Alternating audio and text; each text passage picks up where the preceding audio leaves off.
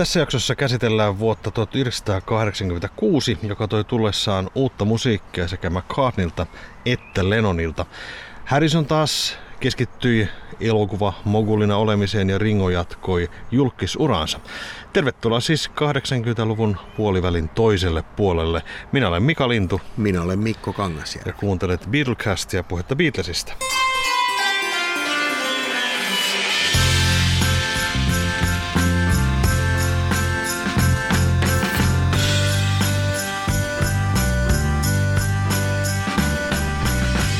Kertaa ei olla studio-olosuhteissa, vaan pistettiin tämmönen kesämökkistudio pystyyn. Joo, koska tällä hetkellä on semmoinen semmoinen tämä ilmaston ala, että ei, ei oikein tuommoisessa sisätiloissa pysty olemaan. Ei oikein, mutta hyvinhän tämä näinkin käy. Vuosi alkaa mielenkiintoisella operaatiolla, kun Capitol Records deletoi katalogiaan. Mistä siinä oli kyse? No ehkä tässä kohtaa oli, oli jo siellä tulevaisuuden näkymissä se, että, että tätä Beatles-katalogia ikään kuin stilisoitiin ja haluttiin sitten, että nämä brittijulkaisut ovat niitä levyjä, joista sitten tulee se maailmanlaajuinen virallinen Beatles-kaanoni ikään kuin, niin tota, ehkä tässä sitten äh, vähän varustauduttiin jo siihen ajatukseen. Et muun muassa tämmöiset tuotteet kuin Yesterday and Today levy, niin sitä ei sitten enää saanut niin kuin uutta, uutta painosta. Tai niin kuin, että se, de, jos deletoidaan katalogista, niin se mm. tarkoittaa, että se ei näy enää missään heidän, heidän katalogeissaan luetteloissaan. Että se, semmoista ikään kuin ei ole olemassakaan enää. Mm, aivan. CD-levyt oli tuossa vaiheessa, tai siis teki tuloaan, niin siinä oli tietenkin, ehkä tietyssä mielessä varmaan järkevääkin siinä kohtaa pistää niin kuin katalogi julkaisuun samalla tavalla joka puolella maailmaa. Ehkä jopa halvempikin ratkaisu tietyssä mielessä. Toki joutuvat sitten yhden u- tai pari uutta levyä sitten tekemään sitten nämä Past Masters sitten siihen kylkeen. Mutta kuitenkin vuosi 86 on täynnä tällaisia tosi mielenkiintoisia tapahtumia, vaikka jotenkin ajattelisi, että se nyt ei Beatles-vuotena ehkä ole hyvä, mutta tota, kyllä se kaiken näköistä tapahtuu. Paulin Rupert and the Frog Song video myy hirveän hyvin. Se näytetään myöskin Disney-kanavalla tuona vuonna ja tota, se myy videokasettina jopa enemmän kuin Michael Jacksonin Thriller-levy. Et se oli käsittämättömän suosittu juttu. Sitä ei tule ehkä ajatelleeksikaan. Kun aina ajattelee, että mikä ihmeen sammakkolaulu, niin mutta myi hirveän hyvin.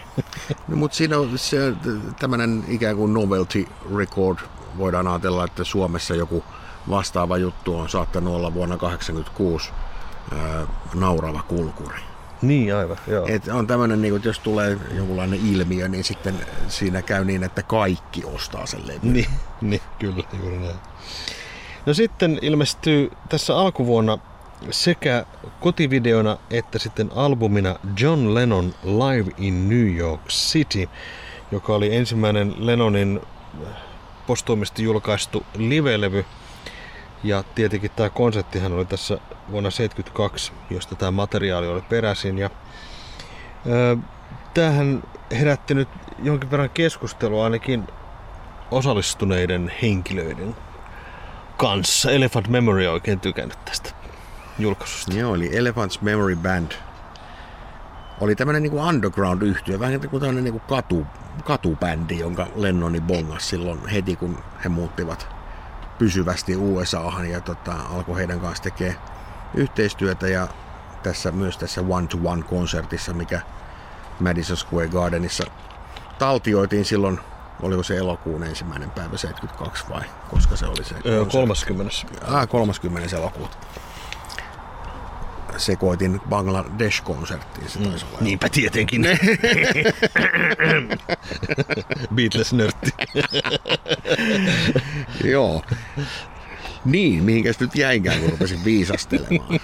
tota, joo, eli Elephant's Memory ei tykännyt tästä julkaisusta, koska heidän, heidän mukaansa he eivät saaneet oikein mitään korvauksia varmaan jonkunlaisen keikkaliksan ovat saaneet, mutta sitten, että, että heille ei tästä, että heidän äänittämänsä materiaalia julkaistiin, niin heille ei maksettu siitä korvauksia. Ja sitten julkaiseva levyyhtiö ja Joko Ono väittivät, että, että he olivat luvanneet tämän materiaalin käyttöön mm.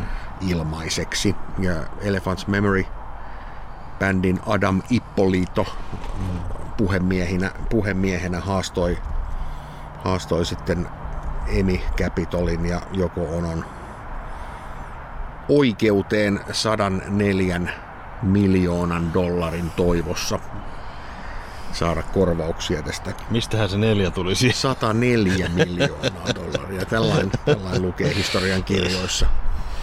Mutta sitten hyvin nopeasti täl, tämä sitten ää, ei mihinkään oikeusasteelle edes päätynyt, vaan ää, joko on ilmoitti, että vetäkää nyt tämmöinen juttu vaan pois roskikseen saman tien.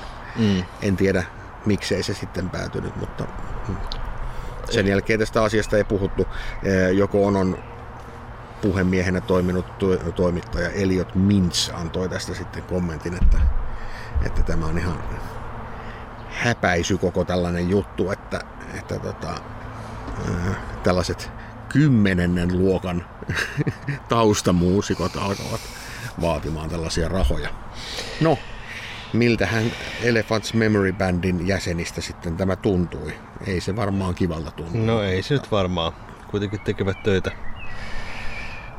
ei varmaan edes rahan kiitos silmissä, vaan ihan sen takia, että hän oli John Lennon ja he saivat tehdä hänen kanssaan töitä ja heillä oli ehkä jopa suuret odotukset oman uransakin suhteen, mutta se ei oikein sitten lähtenyt. Hän siitä. teki Apple Recordsille yhden omankin levyn kyllä, mutta Joo. eipä se siitä sitten tosiaankaan hirveästi lähtenyt. Joku onohan ö, laulo tuossa konsertissa useammankin biisi, mutta tälle kyseiselle levylle hän ei laitettu yhtään joko laulua. Ei, ei, eikä myöskään sitten näitä, että jossain biiseissä hän lauloi myös taustoja. Joo. Niin käsittääkseni hänen ihan omasta aloitteestaan ne kaikki jätettiin pois tältä levyltä. Joo, kyllä. Tuossa elokuvaversiossa hän laulaa pari biisiä siinä, mutta tota, Sisters oh Sisters ja Born in Prison, Born in a Prison löytyy siltä tallenteelta, mutta niitä ei sitten laitettu tähän. Ja tosiaan tämä konseptihan vedettiin kahteen otteeseen ja, ja tota Elephant's Memory mukaan se toinen konsepti on parempi. Tästähän on osia julkaistu sitten myöhemmin John Lennon antologikokoelmalla ja kieltämättä he olivat harjoitelleet sen iltapäivän ja soittivat vähän paremmin kyllä, että paremmaltahan se kuulostaa. Mutta mikä syy sitten oli siihen se, että tämä ikään kuin huonompi sitten julkaistiin, niin on taas jälleen tämmöinen arvoitus, että mistä oli kyse. Emme voi tietää, vain joko on yksin tietää. No mites pyöriikö tämä levy sinun levylauta sellaisia usein? No ei, kieltämättä. Siis tämähän ei ole kauhean hyvän kuulonen levy. Tämä jotenkin... E, mun mielestäni Elephant's Memory ei ole mikään kauhean hyvä bändi. Tämmöisenä niin kuin kokoonpanona vähän jotenkin sekavan tuntusta settiä ja biisit lähtee vähän miten sattuu ja loppuu vähän miten sattuu. Ja, ja siinä välissä soitetaan vähän takkusia sooloja ja kaikkea semmoista. Että se ei soitannollisesti kuulosta hyvältä eikä se muutenkaan oikein kuulosta kauhean hyvältä. Niin sit musta tuntuu, että jotenkin tässä, kun tämä on nyt julkaistu vuonna 1986, ja tämä on miksattu vuonna 1985 todennäköisesti, niin siinä on yritetty käyttää vähän uutta teknologiaa, että se kuulostaa jotenkin semmoiselta niin kuin että siinä on yritetty tavo- tavoitella vähän sen ajan soundia, mutta koska mm. materiaali kuitenkin on peräisin sieltä lähes 15 vuoden takaa, niin se ei oikein siihen istu. Se kuulostaa semmoisella sekasikiöltä. Mm. En, en muista, että onko kuunnellut tätä 80-luvun lopun jälkeen tätä levyä. Joo. Tota, mä olen jostakin, taas kun pitäisi aina laittaa mieleen, että eh, mistä olen lukenut tämänkin asian, mutta tota, on kuulunut ainakin huhuja, että Sean Lennon olisi miksannut tämän uudestaan tämän konseptimateriaalin jotakin tarkoitusta varten. Pohdittiinko mahdollisesti sitä, että vuoden 1972 julkaisut laitettaisiin ikään kuin samaan nippuun ja julkaistaisiin Sometime in New York ja sitten tämä sitten siinä niin kuin lisämateriaalina mahdollisesti. Mutta tota, se on miksattu kai uudelleen, mutta sitä ei ole vielä julkaistu. Joo, näin, näin olen se, kuullut. Siitä Sometime in New York City boksista ja uudelleenjulkaisustahan huhuiltiin kyllä viime vuonna, mutta ei sitä sitten ainakaan 50-vuotispäiväksi materialisoitunut. Näin kävi. No mitäs tässä alkuvuonna? Ringohan pyörii kyllä otsikoissa. Hän esiintyy televisiossa ja radioissa ja vähän Tuomas Veturi hommia luvassa ja kaikkea tämmöistä. Ja mutta... sitten hän on mukana myös samalla levyllä Michael Monroon kanssa. Ja. Onko... Niinkö? Helmikuussa julkaistiin tämmönen Sun City single, missä, oh. missä, mikä oli tämmönen, tämmönen All-Star kokoonpano erilaisia tähtö, tähtösiä, jotka osallistuivat tähän projektiin, missä siis vastustettiin Etelä-Afrikassa sijainnutta Sun City viihdekeskusta. Ja Michael Monroe oli tässä mukana siis sen takia, koska Little Steven – oli Mike Monroon kaveri ja hän, hän näytteli tässä jonkunlaista organisaattorin roolia tämän, tämän projektin suhteen. Niin tällainen pieni kuriositeetti. Okei, no hyvä, hyvä tietää tämäkin. Dick James menehtyy tässä alkuvuonna. Hän oli merkittävässä roolissa Beatles-katalogin suhteen. Kerro vähän tarkemmin, mitä hän teki. Dick James toimi Northern Songs-yhtiön johtajana ja myös omisti siitä puolet. Eli, eli musiikkikustantaja, joka myöhemmin myös pyöritti omaa levyyhtiöä, jolle muun muassa Elton John oli sainattuna sitten 60-luvun lopulta lähtien. Tämä on aika merkittävä musiikkibisneshahmo Britanniassa ja hän teki kyllä Beatles-kappaleilla itselleenkin valtava omaisuuden, mutta, mutta sitten kun Northern Songs ää, kirjattiin pörssiin, pörssiin niin ja sittenhän se yhtiö vähän niin kuin menetettiin, koska se myytiin ATV Musicille. Mm. Mutta Dick James oli tärkeä hahmo kuitenkin siinä, varsinkin alkuvaiheessa. Ja muun muassa tässä Get Back-filmissä hänet nähdään myös, kun hän käy siellä Joo. Twickenhamissa keskustelemassa Joo. kavereiden kanssa. On siinä jo semmoinen niin kuin vanhemman herrasmiehen oloinen kaveri. En nyt muista, minkä ikäinen, mikä ikäinen hän oli sitten Joo. kuollessaan. Joo. Tässä vuonna 1986 kuolee myös muutamia muita tämmöisiä 60-luvun tyyppejä, jotka oli jollakin tavalla Beatles-tarinassa mukana. Muun muassa Dick Rowe, joka oli Decca Recordsin AETR-miehiä, joka hylkäsi Beatlesin. Tuli tunnetuksi siitä. Tuli tunnetuksi siitä, niin hän myös menehtyy, kuten Deso Hoffman valokuvaaja, joka otti 60-luvun alkupuoliskolla tai siinä puolessa, puolessa välissä varmaan enemmän valokuvia kuin kukaan muu mm. Beatlesista. Sitten myös tämmöinen Ron Cass, joka oli taas Apple Recordsin ensimmäinen johtaja. Hän myös menehtyy varsin nuorella iällä 51-vuotiaana. Aika monta tässä vuonna 1986. Joo. Joko Ono menee kiertueelle tässä tämän vuoden aikana erityisesti Euroopassa on näitä päivämääriä merkattu, missä hän oikein esiintyy. Ja George Harrison on nyt sitten estabilisoitunut elokuva tuottajana ja Handmade Filmsillä hän menee lujaa tässä 80-luvun puolivälissä ja tällaisen elokuvan kuin Shanghai Surprisein kuvaukset alkavat tässä tänä vuonna ja George lupaa myöskin tehdä musiikkia tähän leffaan, että soundtrackille tulee useampi biisi, joka sitten esiintyy tässä leffassakin. Mutta tota, tämä Shanghai Surprise-elokuva sitten ei vastannut ihan odotuksia. Siitä odotettiin semmoista seuraavaa jotakin Indiana Jonesia tai jotain tämmöistä vähän niin kuin elokuvasarjaa jopa. Mutta kuten joskus käy, niin silloin kun asiat rupeaa menee pieleen, ne menee pieleen kunnolla ja tässä tuli monta monta monen päälle tämän elokuvan tekemisessä ja se sai paljon negatiivista julkisuutta lehdistössä. Mä muistan itsekin sen, että silloin en ollut vielä tähän, tässä kohtaa mikään Beatles-fani, enkä hirveästi tiennyt Beatlesista, mutta muistan nämä Shanghai Surprise-elokuvan otsikot. Lähinnä Madonnan takia. Hän oli suuri tähti jo siinä vaiheessa ja siitä oli paljon suosikissa ja ihan muissakin lehdissä, että tämmöinen skandaali, skandaali oli siellä niin kuin viritteillä. Mutta missä siinä oikein oli kysymys? No siinä oli kysymys siitä, että tota, Sean Penn ja Madonna olivat elokuvan tähdet ja olivat kuumia artisteja ja myöskin aviopari. Ja Siinä kävi vähän nyt näin, että Sean Penn suuressa taiteellisuuden puskassaan ikään kuin kaappasi tämän elokuvaprojektin itselleen. No niinpä tietenkin. Nimittäin ohjaajaksi oli palkattu tämmöinen nuori TV-elokuvista tunnettu kaveri kuin Jim Goddard, joka valitettavasti eh, niin kuin joutui vähän uusiin housuihin, koska hän ei ole koskaan tämän koko luokan elokuvaa kuvannut eikä tehnyt. Ja hänellä ei ollut siis kokemusta tämmöisten blockbustereiden kanssa toimimisesta. Ja hän meni vähän tämän Sean Pennin kelkkaan. Nimittäin tästä alun perin tästä piti tulla tämmöinen toimintakomedia, mutta Sean Penn vakuutti, että tästä tulee draama-elokuva. Ja siinähän menee heti sukset ristiin monella. Ja elokuvan tekeminen vaikeutti ja myös Sean Pennillä oli iso osa siinä sillä, että asiat rupesivat menemään todella paljon pieleen. Ja elokuvahan floppasi sitten totaalisesti lippuluukulla. Joo, ja Harrison joutui järjestämään lehdistötilaisuuksia, jossa hän yritti tyynnytellä mediaa, että, että ei nyt mitään syytä huoleen, että kyllä se leffa sieltä tulee.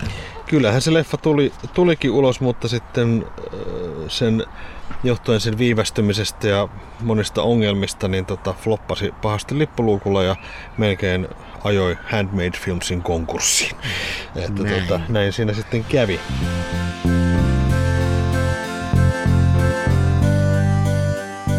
Johnin poika Julian julkaisee toisen soololevynsä The Secret Value of Daydreaming. Ja tuossa vaiheessa ainakin näyttää, että Julianin ura lähtee mukavasti nousuun, että levyt otettiin hyvin vastaan ja niitä myytiinkin. Kyllä niitä kolme ensimmäistä levyä 80-luvulla myytiin varmaan ihan kivasti. Ei niistä sitä ekaa uh, Too Late for Goodbyes biisiä lukuun ottamatta mitään järjettömiä hittejä tullut, mutta, mutta kyllä, ne, tota, kyllä ne nyt jonkunlaista suosioa saavutti. Toki ne on myös semmoisia levyjä, että kun kiertelee mitä tahansa levydivareita, niin aina, aina sieltä pomps, pompsahtaa näitä Julianin 80-luvun mm. levyjä. Mm. George Harrison esiintyy muuten livenä tässä, tässä tota, tämmöisessä hyvän tekeväisyystapahtumassa kuin Heartbeat 86, joka järjestetään Birminghamissa. Eli Electric Light Orchestra, Bev Bevan rumpali on tämän hankkeen takana ja sinne kerätään rahaa Birminghamin lasten sairaalaa varten. Ja George on mukana siinä finaalissa, konsertin finaalinumerossa todennäköisesti sen takia, että hän oli tässä vaiheessa ystävystynyt jo Jeff Linnin kanssa ja he suunnittelivat sitten aloittavansa musiikillisen yhteistyön pikkuhiljaa. Ja, ja muutenkin Harrisonhan ilmeisesti äh, on aika paljon julkisuudessa just tämän leffan takia ja hän antaa paljon haastatteluja juuri Kyllä, tämän jo. vuoden aikana. Runsaasti esiintymisiä löytyy. Ja sitten Beatles saa rojalteja EMI-yhtiöltä. Ison summan. 2,8 miljoonaa puntaa eli tämmöisiä takautuvia rojalteja. Eli jatkuvasti tuntuu, että tässä on käynnissä jonkunlainen oikeu, oikeusjuttu siitä, että, että on maksamattomia rojalteja.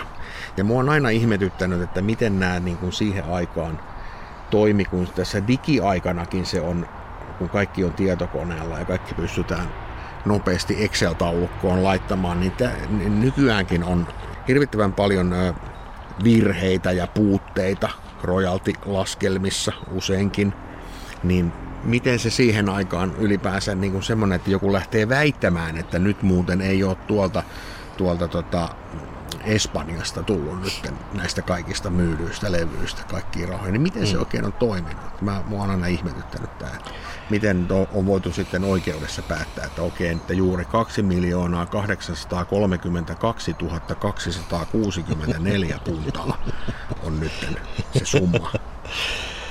Se on kyllä hyvä kysymys. Se pitäisi kysyä joltakin asiantuntijalta. Tota, on, on kyllä vaikea kuvitella, että käsipelillä, kun asioita tehdään, että miten, miten se on sitten käytännössä sitten toiminut. Voi olla, että siinä myöskin vähän arvioita mahdollisesti. No ihan takuun. Neuvostoliitossa julkaistaan ensimmäiset viralliset Beatles-levyt. Kyllä. Maaliskuussa 86. Eli tota Hard Day's Night ja sitten tämmöinen kokoelma kuin Taste of Honey. Mitä myös muuten, sitäkin näkee tuolla divareissa aina Joo. silloin tällöin. Tori.fi on paljon näitä myynnissä. Kyllä. Melodia labelin julkaisuita. Eli ensimmäiset viralliset, vaikka toki niin kuin siellä sitten bootleggeinä näitä oli toki kierros, kierrossa jo. Kyllä, siellähän noille tota röntgenkuvillehan kaiverettiin näitä levyjä ja niitä myytiin sitten salaa, salaa sitten tiskin alta niin sanotusti, että kyllä Beatles oli Neuvostoliitossa tuttu, mutta ei niin kuin virallisesti. Sanotaan. Siitä oli muuten mielenkiintoinen TV-ohjelma joitakin vuosia sitten. Siitä taitaa kyllä olla jo yli kymmenen vuotta semmoinen, missä kuvattiin tällaisen yhden fanin näkökulmasta sitä, että millaista, millaista se touhu oli silloin Neuvostoliiton aikaan, kun ei ollut vielä mitään virallista. Joo, kyllä. Että millaista oli olla Beatles-fani siellä. Hankalaa se oli, mutta kyllä se fanipohja siellä oli sitten, kun Paul McCartney meni punaiselle torille esiintymään sitten vuosikymmeniä myöhemmin, niin hän oli ihan tuttu kaveri siellä, mm. siellä päin. Paulin uusi levy myöhästyy jälleen. Äh, sehän oli jo edellisenä vuonna melkeinpä valmis, mutta se loppu, lopputöitä oli vielä tässä 86 vuoden puolella, mutta se myöhästyy syksyyn sen takia, koska tuottaja Hugh Patcham työskentelee genesis yhtyeen kanssa tässä kevät-kesällä ja ei pysty osallistumaan sitten tekemään loppuun sitä Paulin levyä. Handmade Filmsilta tulee tämän vuoden aikana kaksen ehkä tunnetuinta elokuvaa, Mona Lisa ja With Nail and I, jotka ovat monet, molemmat tällaisia niin kulttimaineissa olevia elokuvia ja ö, enteili tietyllä tavalla myöskin sitten sen kyseisen yhtiön loppua, koska nämä elokuvathan ei mitään valtavia myyntimenestyksiä ollut näistä oikeastaan mikään. Että se, että jos elokuva on kulttileffa, niin se tarkoittaa, että se kerääntyy ehkä vuosikymmenten saatossa se maine sille, mutta tota, tässä vaiheessa näyttää siltä, että huonot ajat odottavat Handmade Filmsia. Sitten on mielenkiintoinen juttu, että 20 vuoteen ensimmäinen virallinen tuotemyyntidiili tehdään, eli Apple Apple tekee tämmöisen San Franciscolaisen firman kuin Determined Productionsin kanssa tuotemyyntisopimuksen, eli tämä firma alkaa sitten tuottaa virallisia Beatles-tuotteita. Onpas jännä. Se on aika jännää nimittäin, että se on oikeasti tämmöinen 20 vuoden gappi, että mitään virallista Beatles-tavaraa ei Niin, vaikka sitä tavaraa oli koko ajan tarjolla. Vaikka mitä, kaiken näköistä. Hmm. Kesäkuun 16. päivä Paul kuvaa Jubilee Line metrossa Lontoossa video uudelle singlelle Press. Ootko nähnyt video? Muistan elävästi, koska sitähän soitettiin MTVllä ja Sky Channelilla ja muualla niin kuin ihan, Joo, ihan voimasoitossa. On, kyllä. Se oli jännä, että se, mä, mäkin muistan todella hyvin tämän video ja muistan senkin, että sitä kyllä luukutettiin, mutta mikään siis single hitti tämä ei kuitenkaan ollut, että päätyykö tämä johonkin sijalle 20 jotain Joo. Englannissa eikä Jenkeissä menestynyt senkään vertaa. Mm. Ja tästä, tästä alkoi Paulin, Paulin tietynlainen äh, sillä tavalla, niin kuin, nyt voi sanoa, että alamäki, mutta kuitenkaan, että ei hän enää tämän jälkeen kovin montaa single-hittiä saavuttanut. Mm, Mutta Press, sehän on varsin oman aikansa kuulonen biisi, tämmöinen ihan täysin tietokone sekvensserillä, sen aikaisella siis ohjelmoitu oikeastaan täysin, täysin se biisi. Mutta mun mielestä ihan hyvän kuulonen. Se on ihan hyvä kuulonen Semmoista nonsense-poppia, mikä niin. ei, ei tarkoita yhtään mitään. Niin. Oklahoma was never like this. press, coming to press. Mit, mitä ihmettä sekin tarkoittaa? Sen yksin Paul tietää. Mutta tota, äh, muistan ehkä silloin se reaktio oli silleen, kun sitä näki, että että ai jaha, että McCartney rupesi nyt tekemään nykyaikaisilla soundeilla tämmöistä tietokonesäksetystä, että onpas jännä, jännä juttu. Vaikka sinänsä, jos miettii kaikkia Donna Summereita ja tämmöisiä niin kuin eri, no toki Diana Rossia ja tällaisia, jotka oli tehnyt niin kuin vuosikymmeniä musaa ja olivat samanikäisiä, niin ei heitä niin kuin ihmetelty, mutta Paulin kohdalla ihmetelty, että miksi tämä tekee tämmöistä vähän, niin ei nyt diskoa, mutta vähän sen tapasta. Niin, mutta jotenkin nyt jälkikäteen miettii, niin kukapa nyt sitten 80-luvulla ei olisi tehnyt sitä, niin. että olisi yrittänyt kuulostaa siltä vuosikymmeneltä. Että kyllä, kyllä niin kuin, en nyt kovin montaa pysty sanoa, jotka olisi tehnyt Rock. uutta musiikkia. Niin kuin, ehkä nyt jos mennään tuonne niin hard rock puolelle tai metallipuolelle, niin ne nyt kuulosti omaltansa sillä tavalla, mutta on mm. nekin jotenkin niin kuin, äh, niin kuin tavallaan sijoitettavissa siihen aikakauteen. Mm, se on totta. Jos mietitään Rod Stewartia ja Mick Jaggeria ja ketä tahansa, niin kyllähän sieltä synapoppi paistaa läpi, mutta ei niitä muisteta.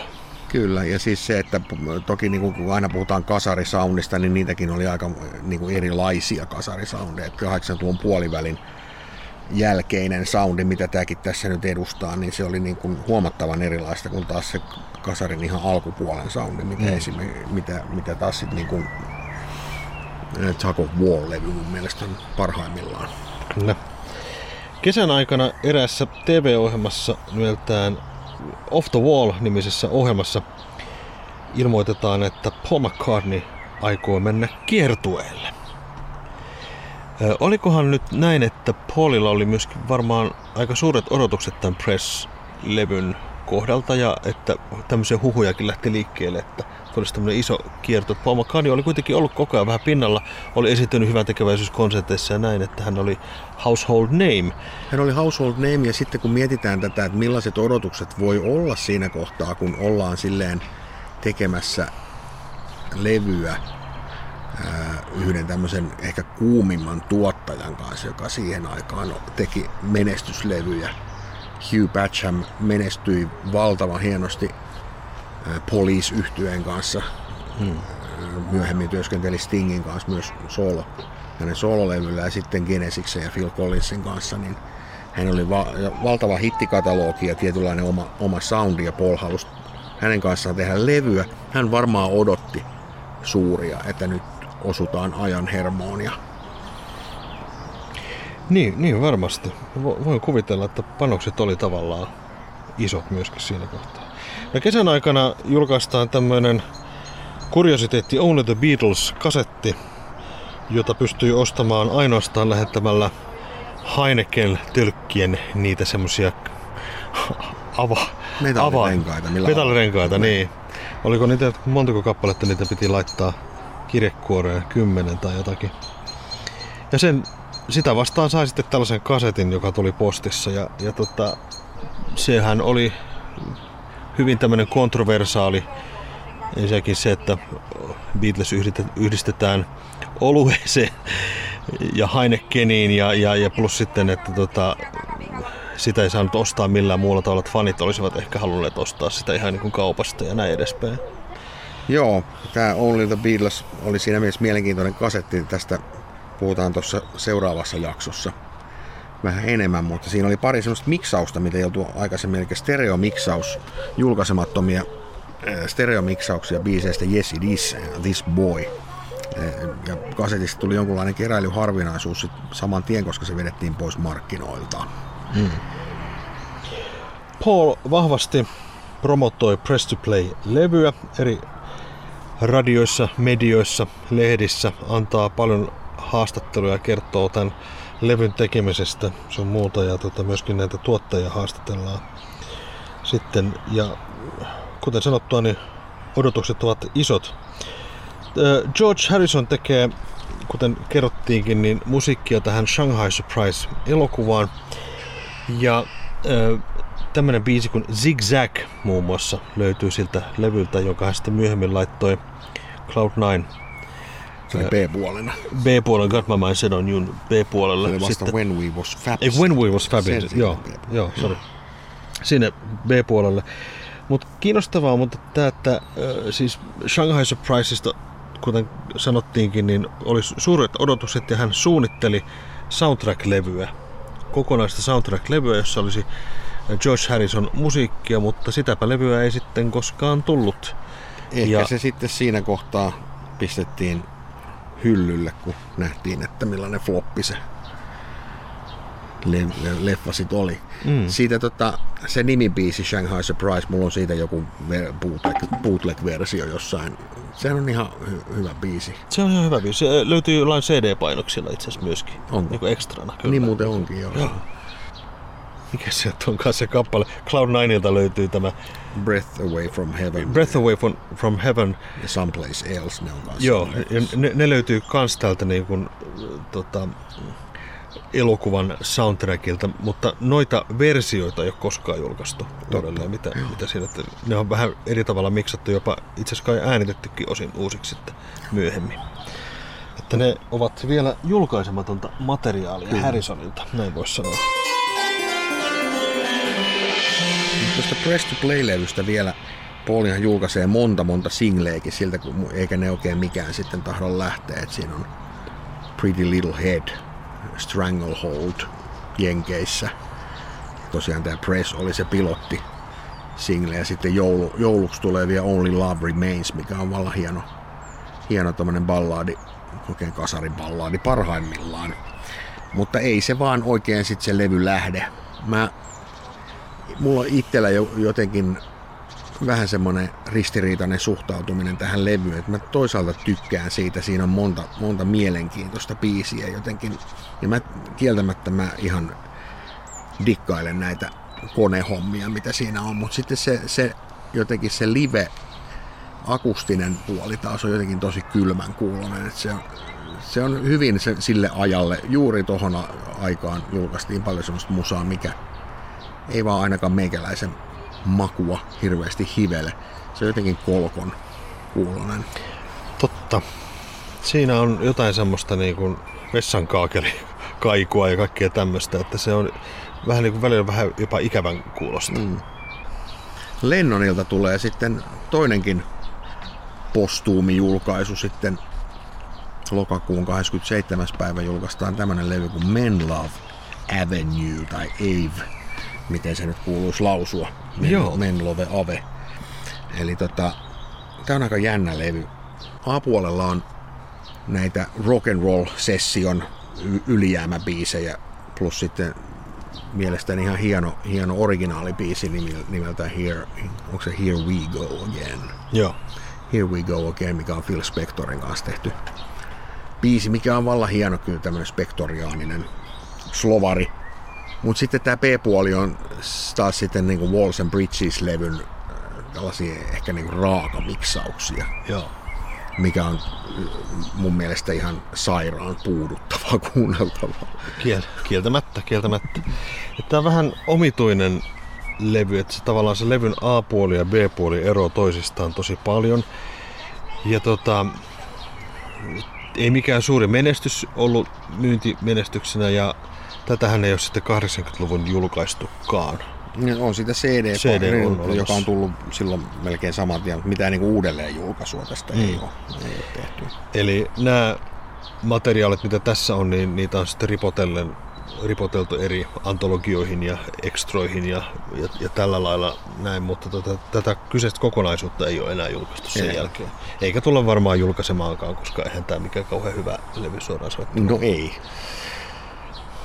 Toinen vähän vastaavanlainen tuote oli tekeillä Paulilla tässä jälleen kerran. Hän useampaan otteeseen työsti tällaista Hot Hits and Cold Cuts nimistä levyä ja taas kerran tässä marraskuun, marraskuussa hänen raportoidaan työskennelleen tämän levyn parissa. Eli kysymyksessä oli niin kuin hänen sessioista ylijääneiden biisien kokoelma.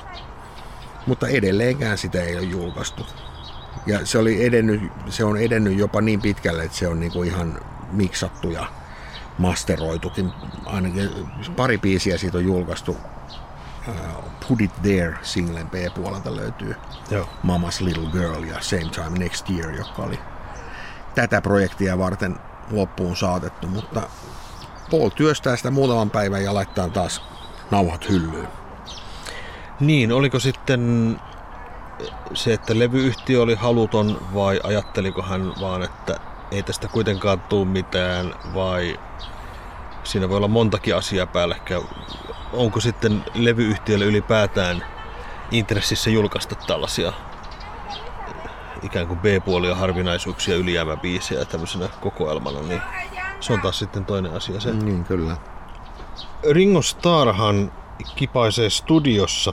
Hän äänittää yhden kappaleen tällaiselle kokoelmalevylle kuin The Anti-Heroin Project. Ja tota, hän äänittää sen biisin nimeltään You Know It Makes Sense. Ja itse asiassa samalla levyllä löytyy myöskin Paul McCartneyn Simple as that. Simple as That niminen kappale, kyllä vaan. Tämmöinen tuplalevy, jossa oli useampia ton ajan isoja artisteja, oli Eurythmicsia ja Saxonia ja Howard Jonesia, varsin sekava kokoelma, kaiken näköisiä kovereita ja uusiakin biisejä laitettu, mutta tuolta löytyy tommonen harvinaisuus. Mä oon kuule tilannut eBaystä joskus ennen, ennen digimaksuaikaa sillä tavalla, että mä tein kaupat ja sitten lähetin seteleitä kirjekuoressa johon ei Sitten sieltä tuli, Okei. tuli levy paluupostissa. Loppuvuodesta huhutaan sitten, että George olisi menossa ihan oikeasti studioon tekemään uutta, uutta levyä. Ja huhut sitten osoittautuvat todeksi, Kyllä. koska Cloud9 nimistä levyä ryhdytään työstämään. Joo. Näissä huhuissa mainittiin tuottaja nimeltä Bob Rose. Ei ole mulle mikään kauhean tuttu nimi edes, mutta, mutta tota, ja Jim Keltner ja Lawrence Chuber, kitaristi, oli mainittu myös, mutta ainoa, joka levyllä oikeasti sitten on, on Jim Keltner, rumpali. Ja Jeff Lynn oli tosiaan se kaveri, jonka kanssa tätä levyä sitten alettiin tammikuun alussa tekemään.